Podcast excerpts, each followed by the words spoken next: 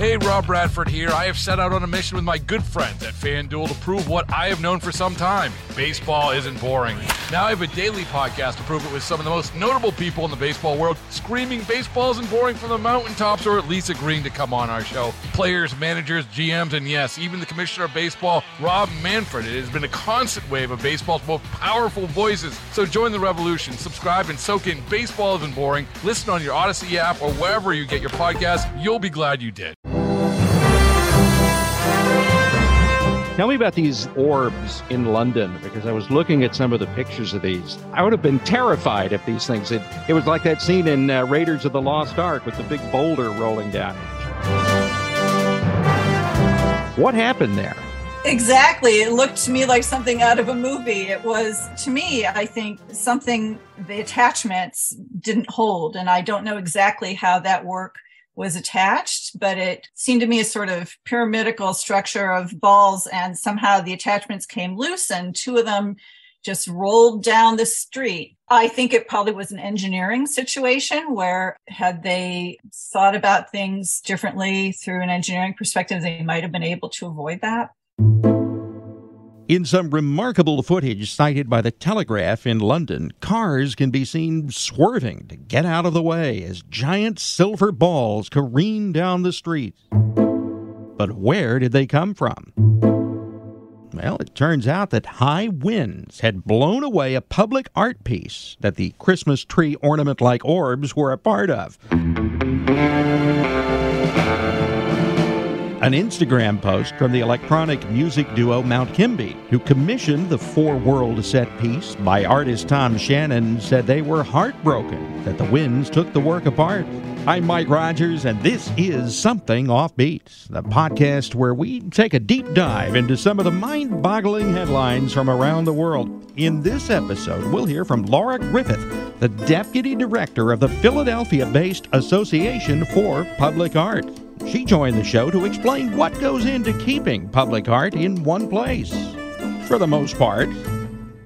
We're actually the oldest public art organization in the United States. We were founded in eighteen seventy-two, and we are celebrating our one hundred fiftieth anniversary this year.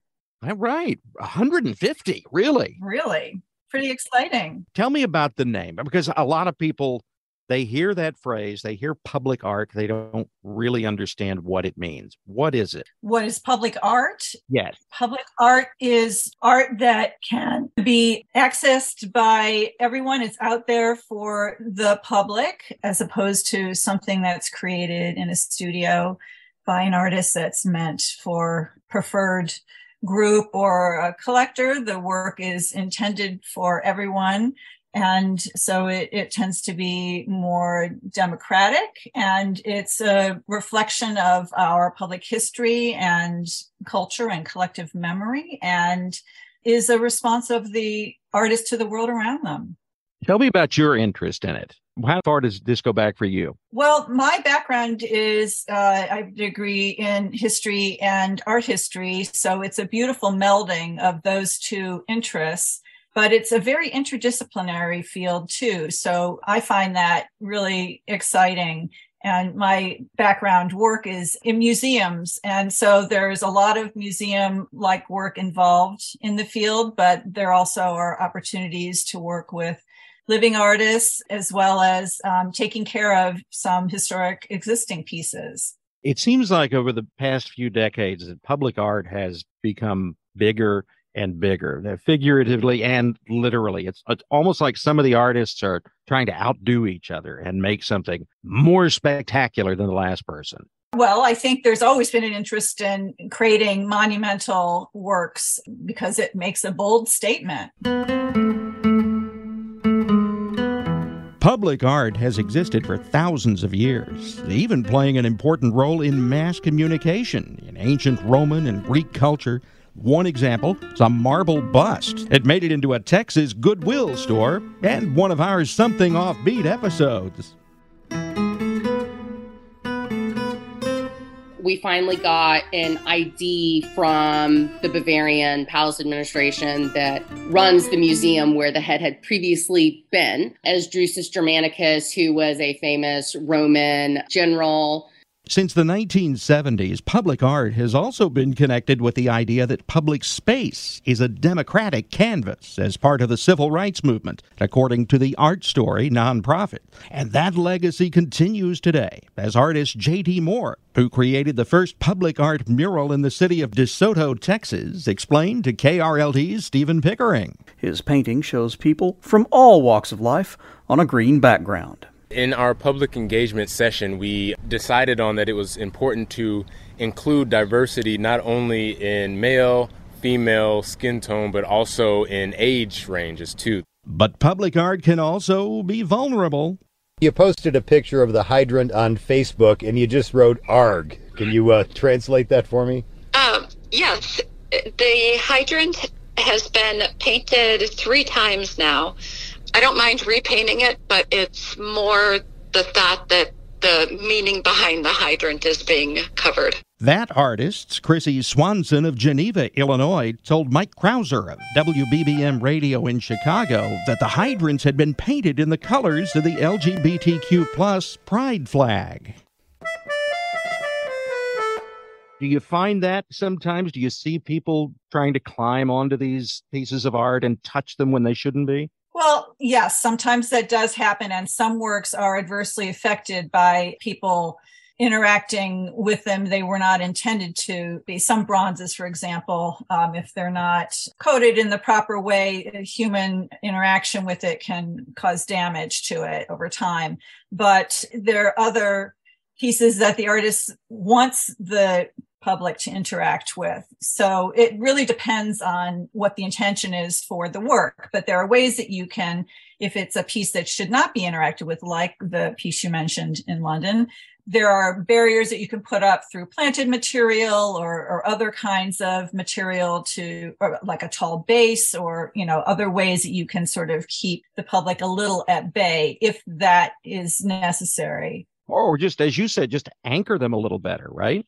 Well, anchoring is always an important aspect. So that can range from anything from, if there's a foundation for the work, making sure the pins are long enough and hold the work in place, or there could be other attachments like cabling or other materials that are used to keep the work in place. And, and an engineer can help you figure out those things, as well as a conservator, and make sure that if there are high wind conditions, for example, that the work will withstand that sort of activity. Although that said, I suppose if you're an artist or an engineer or a property owner, no matter how many things you think of that could happen, there's always something that you haven't thought of, right?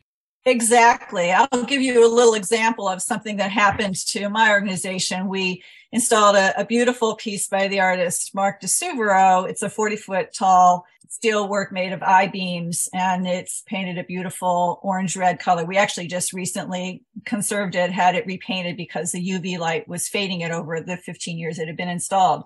But when it was first installed, somehow it got out on social media that if you, it had a kinetic element on the top that moved with the wind, but it was way at the top of the sculpture. And so it got out through social media that if you climbed to the top, you could hang from the end and jump down. So when we got calls to our office that there were people dangling from the end of this sculpture, we immediately called the artist, who came down right away and installed a cable to prevent the kinetic piece from moving so much. And that sort of killed that challenge that had become to climb and dangle. I'm glad you use that word, because that sounds exactly like one of those dumb TikTok challenges. That's exactly what it had become. So it's, wow. It's crazy, but people do crazy things sometimes. In some cases, in fact, public art has even turned on its creators. Back in two thousand six, artist Luis Jimenez installed a thirty-two-foot tall horse with glowing red eyes outside the Denver airport, which is already a magnet for conspiracy theories. That might show up in a future episode of Something Offbeat. Jimenez died tragically when a piece of metal from the statue fell and pinned him to the ground. Fortunately, though, Griffith hasn't seen deadly cases like that one. I know one of the, the processes we go through when we're commissioning a new work of public art, particularly large pieces, is always to think about the what ifs. What would happen if there was a tree that fell on the piece, or, you know, it was too easy to access by the public and could cause uh, an accident? Those sorts of things. You have to think about all the conditions surrounding what could happen. But no matter how much you think about that, there still is something that could happen that you're not anticipating. That's just sort of the nature of the beast. So you try to to ask the what ifs and, and have a, a, you know, a group of professionals involved, including engineers, conservators. You need design professionals. It's a, a really a collaborative effort to get one of these works out there in the public. But there still can be things that happen that you don't anticipate. So you just have to be able to act quickly and respond as a situation arises. What should you consider if, let's say, you own the property? You're not the artist, but you own the property where the display is going to take place. You have to be aware too, right? Well, you know, I think property owners in general have certain liability issues they need to be aware of. So I think that sort of goes without saying. As I said, it's no different than if you were to erect a building. It's the same kinds of things that you need to be thinking about. Have governments gotten involved in this? Are, are there any regulations involved at this point? Well, there are government entities that commission works of public art. So I'm sure their risk management have very strict criteria in terms of what needs to happen and who is responsible. And that's part of what needs to happen too when you're commissioning a work of, of public art. You need to work out all the details in terms of who's responsible for what, who's paying for what, who um, will be taking care of it in the long term, because that's another aspect of this. Once you put the work out there, you can't just walk away. You have to monitor it, and there should be an ongoing conservation and maintenance program to take care of the work so that if, you know, certain conditions arise, they can be taken care of. These pieces can also become very important to communities, albeit grudgingly. In Detroit, Zach Clark and Annie Scaramazzino of Odyssey's Daily J podcast chronicled the city's love of a giant tire sculpture. Stephen told me that when Michelin acquired Uniroyal in nineteen ninety, initially they actually considered just doing away with the tire, just getting rid of it. Um, Could you imagine the backlash? Well, and that was the thing, you know, the P R company that was overseeing this whole transition had the wherewithal to just say, they will riot in the streets and be very angry at you if you get rid of the giant tire. People in the city did get irate, though, when a beloved whale mural was covered up. How on earth did a bunch of whales end up on a Midwestern building? Well, the best person to answer that is the artist himself. This is Wyland. I always wanted to do one in my hometown. I went to Center for Creative Studies. Originally, I was supposed to paint the Joe Louis Arena, but it got controversial. I had to change locations to the Broderick Tower, the dilapidated, crappy building, but a great location. So I painted it as part of an eight murals in eight cities and eight weeks tour of the Midwest. It was a great project, and eventually it became well-loved.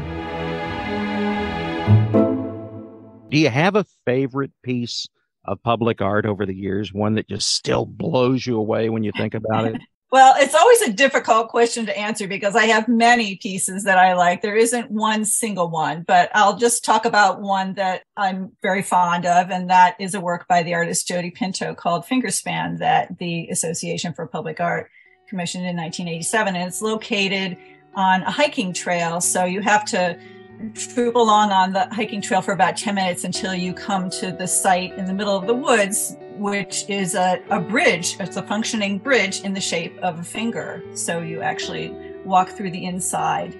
It's made of Corten steel. It's really beautiful. It blends in with the landscape around it. And it's just a, a wonderful experience.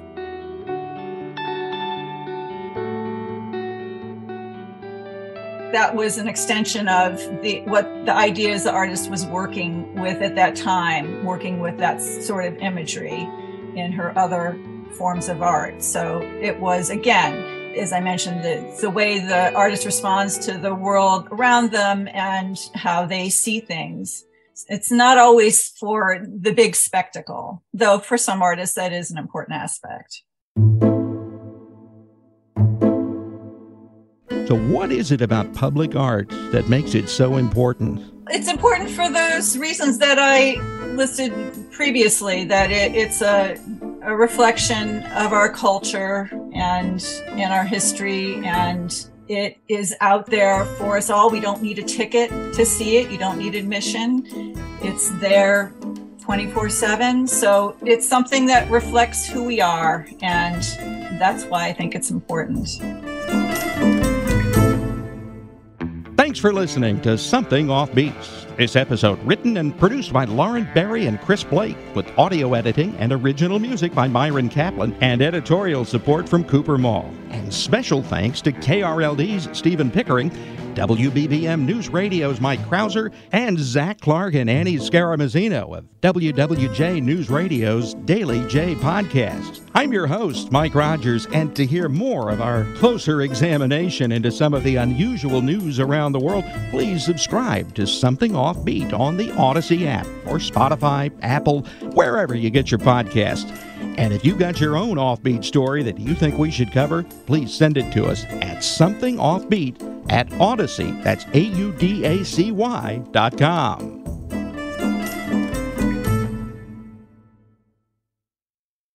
Hey, Rob Bradford here. I have set out on a mission with my good friends at FanDuel to prove what I have known for some time: baseball isn't boring. Now I have a daily podcast to prove it, with some of the most notable people in the baseball world screaming baseball isn't boring from the mountaintops, or at least agreeing to come on our show. Players, managers, G Ms, and yes, even the commissioner of baseball, Rob Manfred. It has been a constant wave of baseball's most powerful voices. So join the revolution. Subscribe and soak in Baseball Isn't Boring. Listen on your Odyssey app or wherever you get your podcasts. You'll be glad you did.